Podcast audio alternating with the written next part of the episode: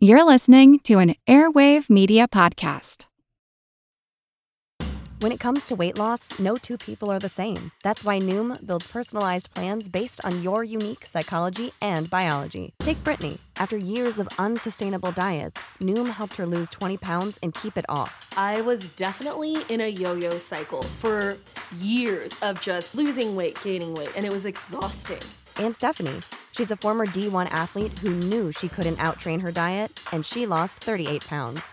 My relationship to food before Noom was never consistent. And Evan, he can't stand salads, but he still lost 50 pounds with Noom. I never really was a salad guy. That's just not who I am. Even through the pickiness, Noom taught me that building better habits builds a healthier lifestyle. I'm not doing this to get to a number, I'm doing this to feel better. Get your personalized plan today at Noom.com. Real Noom users compensated to provide their story. In four weeks, the typical Noom user can expect to lose one to two pounds per week. Individual results may vary. Today's episode is brought to you by our supporters on Patreon, including our Commodore class.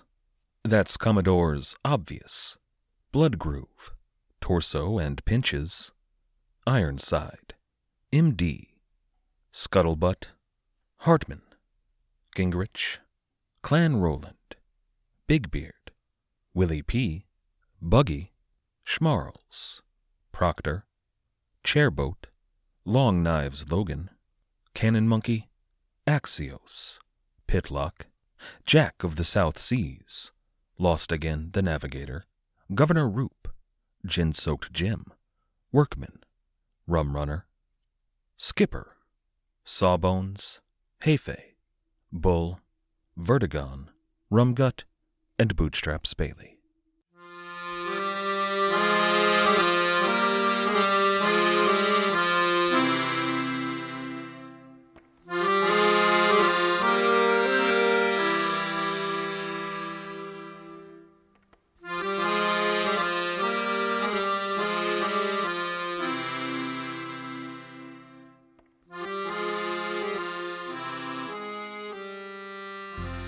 Hello.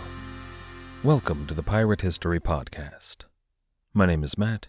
Thank you for listening. Last time we talked about the arrival of the Pirates of the Fancy in Nassau, how Henry Every was greeted by Governor Nicholas Trott and welcomed into his home, how the rest of the crew was welcomed by the people of Nassau. We made special mention of the women working at the Wheel of Fortune Inn, who were certainly a top priority for the pirates but that welcome was extended by almost everyone in town. Anyone who had goods or services to sell were overjoyed to see these pirates arrive. All of those planters in their inland sugar plantations would have been very pleased at the arrival of ninety slaves, all of whom were for sale at rock bottom prices. And they all knew who these men were. Every single person on Nassau would have figured it out. They knew what these men were. They knew they were villainous pirates, the scourge of the high seas. But they didn't care. You know, sure, maybe the preacher condemned them on Sunday, and maybe a ladies' knitting circle tutted about the scandal of it all, but these people were reaping the benefits of those cheap slaves. Their husbands were doing business with these men with plenty of coin to spare. When the people of Nassau had an opportunity to write their friends in Charleston or Boston or London, they put the pen down. They chose to allow these men in. And all of that, that entire attitude, was the fault of one party the government of England. This is episode 238 Brushes with the Law. When we look at the great political revolutions of the late 18th and early 19th centuries, you know, the American Revolution, the French Revolution, the Haitian and Spanish American revolutions, we can point to a number of causes that they all shared in common. Reasons that those revolutions broke out. And a big one is the desire for a constitution. You know, the United States Constitution was hailed by political thinkers all over the world as one of the greatest documents ever conceived of by man. And it wasn't just the liberal, genteel Age of Enlightenment guys, although they wouldn't shut up about it, but even some pretty fringe thinkers loved the United States Constitution. Take Karl Marx, for example. He called the American constitutional representative republican system the greatest form of government in the world. He did that in his manifesto. Now, of course, Marx wasn't crazy about the bourgeois capitalist economic system we had over here, but representative democracy, that was great. But everybody in the world wanted in, at least all of those genteel Age of Enlightenment guys wanted a similar system. That's why you've got all of these French revolutionaries early on talking about the U.S. Constitution. Similar things happened in Spanish America and Haiti, but all of that was underpinned by the desire for one single principle, and that was liberty.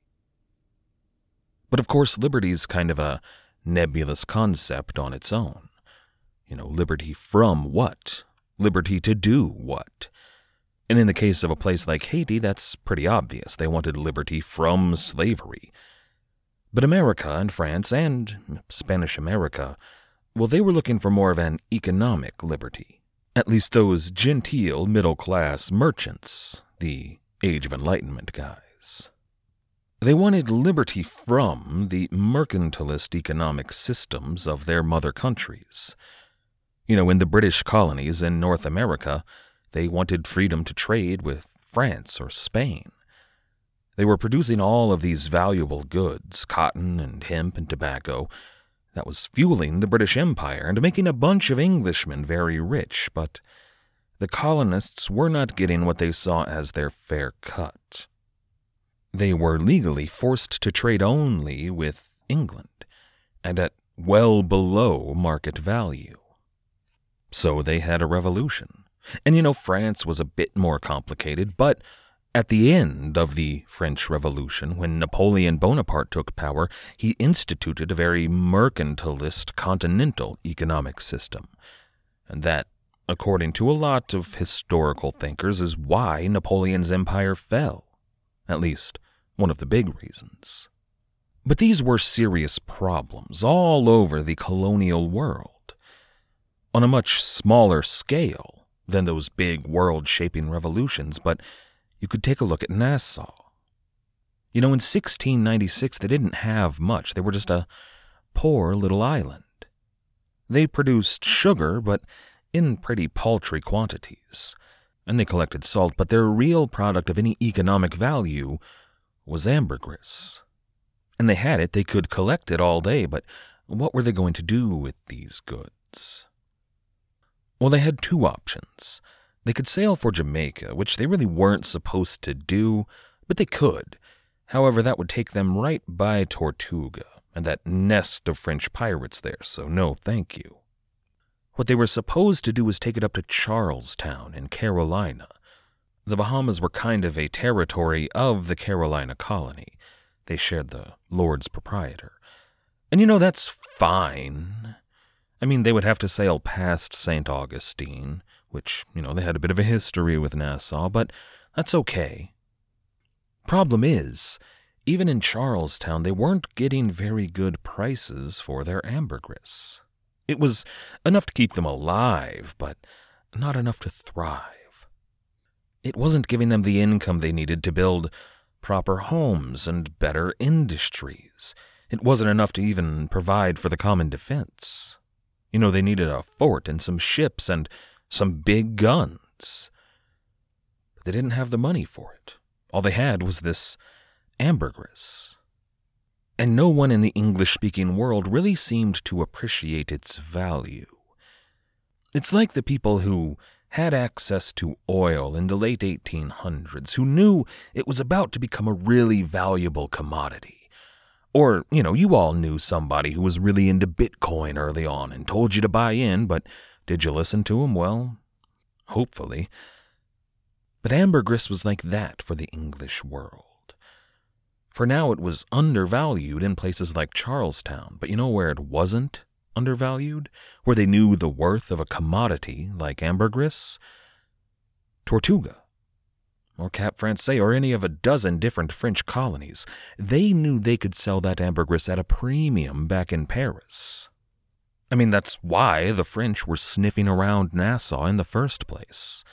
They had a couple little footholds in the Bahamas, but they weren't there for sugar. They couldn't grow much of it. They weren't interested in coconuts. They wanted to get their hands on that ambergris. And the English there at Nassau would have been happy to sell it to them, but they weren't allowed to. And even if they dared disobey the law, what were they going to do? You know, just waltz up to Tortuga and be like, hey guys, anybody wants some whale vomit? I mean, they'd take it, yeah, but they'd probably take your ship too, and maybe your life. But then, like a godsend, the fancy arrived at Nassau. Henry Every stepped on shore with his crew of well armed villains. And you know, what do you need, Nassau? Money? Here's a thousand pounds. Guns? Here's 46 big cannon. What about people to take your goods to Tortuga? Well, we have just the guys for that. The pirates of the fancy offered a lot of solutions for the people of Nassau, solutions to some of their most endemic problems. First of all, there was the ship. The fancy was a fine craft, but at this point she was a bit worse for wear. She'd been all around the world with less than ample upkeep. She needed a very good careening to clean the hull and repair any leaks they might find to get her into really tip top shape.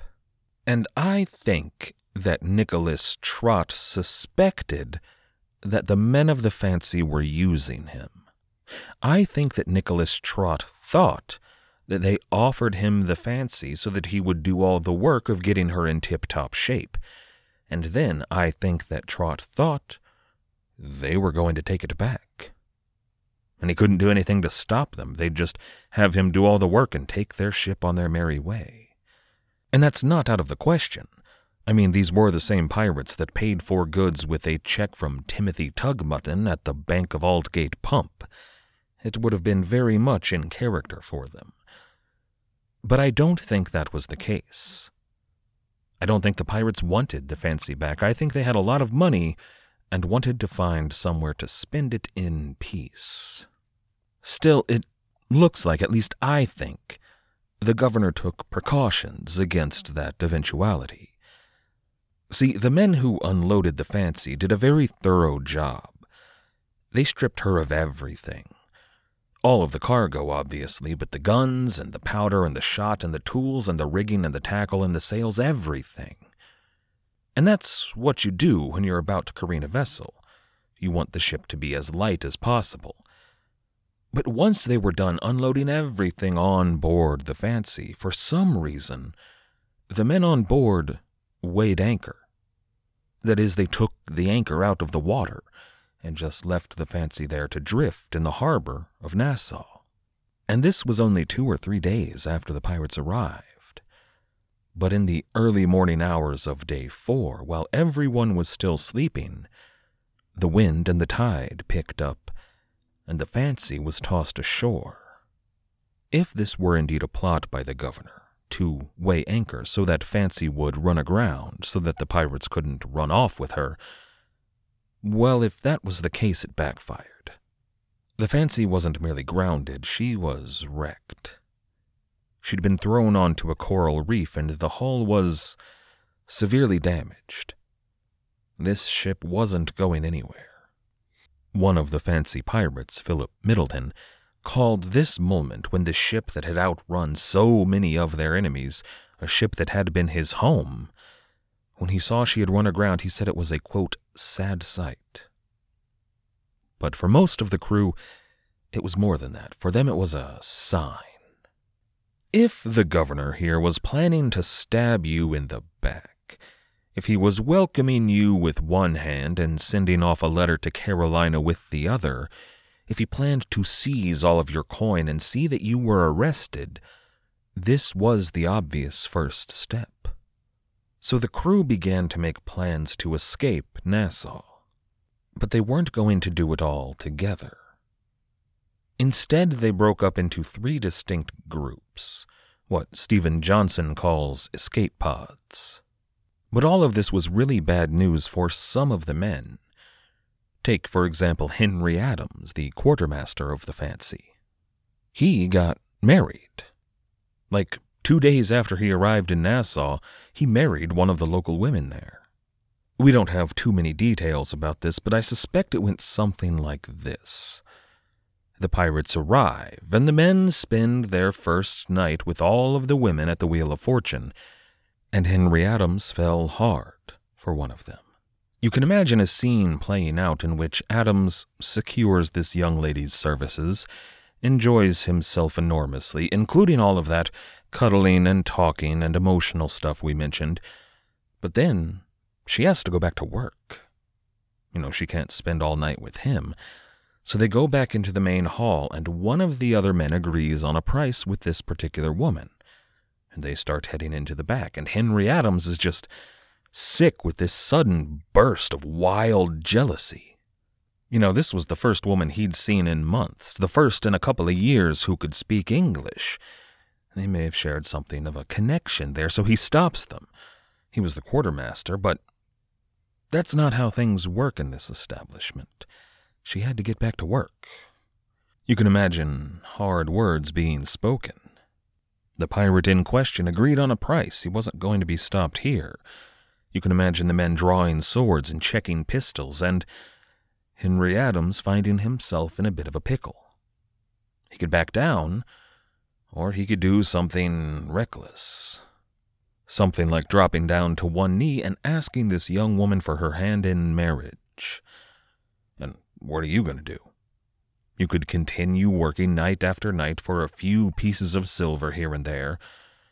Or you could take this guy with a chest full of gold up on his offer. No, I don't know if it was as dramatic as all of that, but it was a brief courtship nonetheless. And when Henry Adams left Nassau, he took his new bride with him.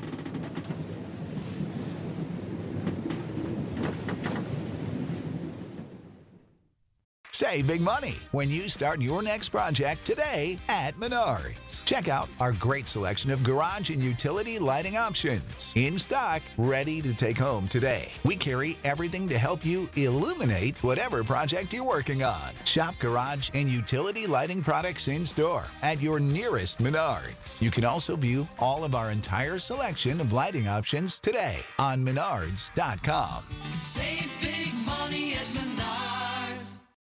I'm Jane Perlez, longtime foreign correspondent and former Beijing bureau chief for the New York Times. I've been a foreign correspondent in lots of places Somalia, Indonesia, Pakistan, but nowhere as important to the world as China. I mean, China is not dropping anti democratic paratroopers into Montana. But of course, we did see things like the weather balloon slash spy balloon riveting the whole country for a week. This is Face Off an eight part series in which we'll take you behind the scenes to key moments in the tumultuous US China relationship. We'll speak with a diplomat, a spy, a tech reporter, a US admiral, even Yo Yo Ma. Plus, my pal and noted China historian Rana Mitter joins the conversation. We'll look at what's driving the two nations apart and explore whether anything can help bring them back together. Face Off launches April 9th.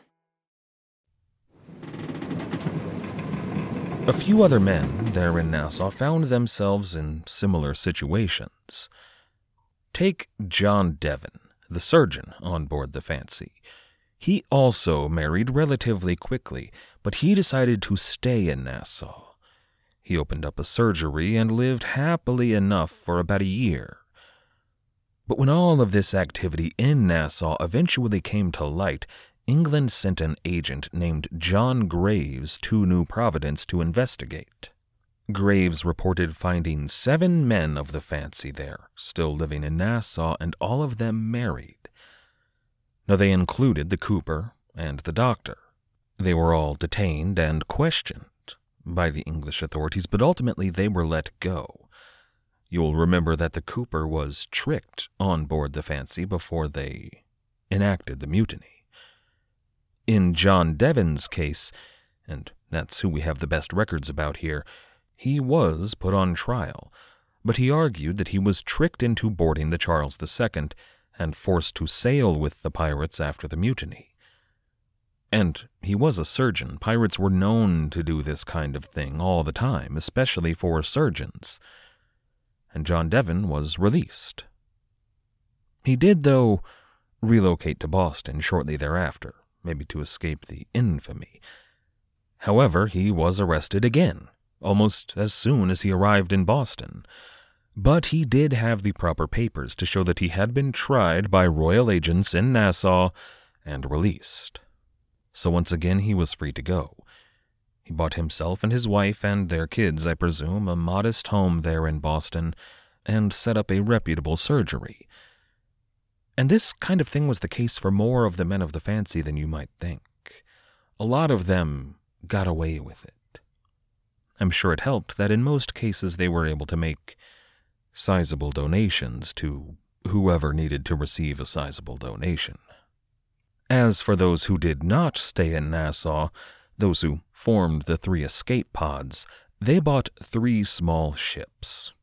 All of them modest little vessels, but seaworthy. The first of these to set out from Nassau was the Isaac, commanded by Thomas Hollingsworth. They set sail from Nassau in mid May, bound for Ireland and thence on to England. The plan was simple. They would land at a quiet dock somewhere, bribe the dockmaster, and make their way home to their friends and family. And that worked for a while. You know, this ship only had 23 men on board and had no association with the pirates of the fancy, aside from the fact that they were all pirates of the fancy. But these men weren't immediately arrested. Many of them did make it home to their friends and families, but some of them got noticed. You know, there may have been neighbors who knew that they left with the Spanish expedition, and they returned home two years later with a suspicious amount of money. Or some were foolish enough to spend coins bearing the Grand Mughal's mark, and some just got drunk and bragged about it at the local pub. One way or another, several of these men got pinched. But we're going to hold off telling their story. That story is going to be the trial of the century, after all. Or after the trial of King Charles I, I suppose. The second trial of the century. The second ship to depart Nassau carried 50 men and set sail in late May for the Carolina colony. Steven Johnson writes in Enemy of All Mankind, quote, The pull toward the American mainland was partially a simple matter of proximity – Charleston was only 400 miles away. But there were legal reasons to head to America as well. The colonies had developed a reputation for both nurturing and tolerating piracy. The reputation turned out to be a valid one, at least as far as Every's gang was concerned. None of the fifty men who sailed for the Carolinas were ever convicted of crimes associated with the Gunsway attack. Some had brushes with the law, some disappeared, but not a man among them was ultimately punished for his crimes. One of those brushes with the law happened in Providence, Rhode Island. Two of the pirates who sailed to the Americas, named Cornish and Down, well, they were arrested and sent to jail, but somehow they managed to escape. There's no proof of what happened here, but most of the locals believed that the sheriff had taken an astounding bribe and facilitated their escape. Another member of the crew, Josiah Rayner, he was one of the original mutineers, well, he made his way to New York, and there he promptly made contact with Governor Benjamin Fletcher. Fletcher, as usual, went pretty cheap a mere fifty pounds from Josiah Rayner's sea chest secured the pirates safe passage in New York. And then there was Pennsylvania Governor William Markham. Officially, he was the deputy governor to William Penn, but William Penn was pretty much retired, so he was the governor. But Markham was especially welcoming to the pirates of the fancy. Reportedly, he received 100 pounds each from a number of pirates that docked in Philadelphia and even took steps to protect them.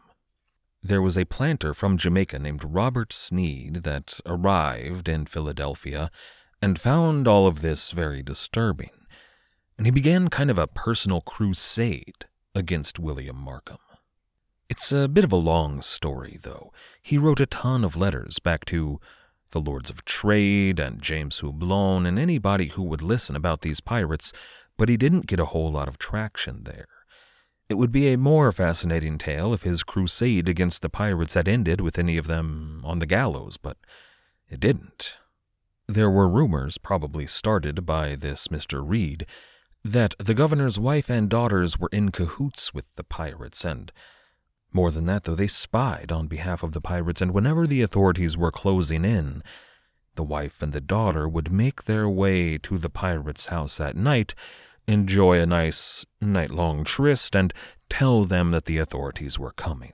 Probably not true, but fun nonetheless. There were, though, a few pirates that left Nassau on their own, not in one of the three pods. Take Daniel Smith, William Griffin, and his brother Benjamin Griffin. They all returned back to their home at Bermuda. When they arrived, William Griffin kind of disappears from the record, but Daniel Smith and Benjamin Griffin had some business. They had a friend, also from Bermuda, named John Birch, who also took part in the raid on the Gunsway. But he was not a member of the Fancy's crew. He was from the Pearl. And if you'll recall, when they were splitting up the booty, the men of the Pearl allegedly clipped their coins so the men of the fancy seized their shares. And it looks like these two men felt guilty here. They went by John Birch's house. Now, he'd yet to make it home from the Indian Ocean, but his wife was there. And they told his wife that last they had seen him, John was alive and well. But they went a step further. They opened up their own purses to ensure that his wife got at least a portion of what he was owed from the raid, and she took it. It's a surprisingly honorable deed for, you know, notorious pirates, but no good deed goes unpunished. This act of decency got them noticed, and a few days later Mr. Smith and Mr. Griffin were arrested for piracy. Now, Mr. Griffin managed to escape, but Daniel Smith did not. A few days later, he was hanged for his crimes. And some few others did escape out into the wide, wild world. And we're actually going to meet some of them in the future. In one case, William Dampier, on yet another expedition around the world, this is the HMS Roebuck expedition, well, somewhere out there on the fringes of civilization, he runs into a group of Englishmen that he knows. He remembers them from his time on the Spanish expedition, and he knew them to be mutineers and pirates. William Dampier, well, we'll wait to get to that story when we get to it. Then we have the third ship, the Seaflower. The Seaflower was to sail under Captain Joseph Farrow, formerly the captain of the Portsmouth Adventure. The Seaflower left in early June 1696 and carried most of the names we're familiar with. Henry Adams, for example, sailed on the Seaflower along with his wife. A few others that we'll talk about, but the Seaflower carried Henry Every. Allegedly. Probably. After the Seaflower left Nassau, nobody ever saw Henry Every again. That's not true. Members of his crew saw Henry Every again, but no record exists aside from one nebulous tale of Henry Every anywhere in the world. All of the hundreds, maybe even thousands of officials and officers and magistrates and governors, everyone looking for Henry Every, well, they never caught wind of the King of Pirates. And to this day, we don't know what happened to him but there are naturally a lot of theories. Next time, we're going to talk about those possibilities. I'll tell you now, we won't come to an official conclusion, but I do have ideas of my own. I'd like to thank everybody for listening. I'd like to thank everybody who has helped to support the show. All of our patrons on Patreon, everybody who has left us ratings or reviews, and everybody who has recommended this show. Without all of you, I wouldn't be able to do this, so thank you. Our theme music was, as always, The Old Captain by the fantastic band Brillig. If you've yet to check them out, you absolutely should do so. You can find them at brillig.com.au that's B-R-I-L-L-I-G dot com dot A-U. After you're done over there, why not check out our website at piratehistorypodcast.com.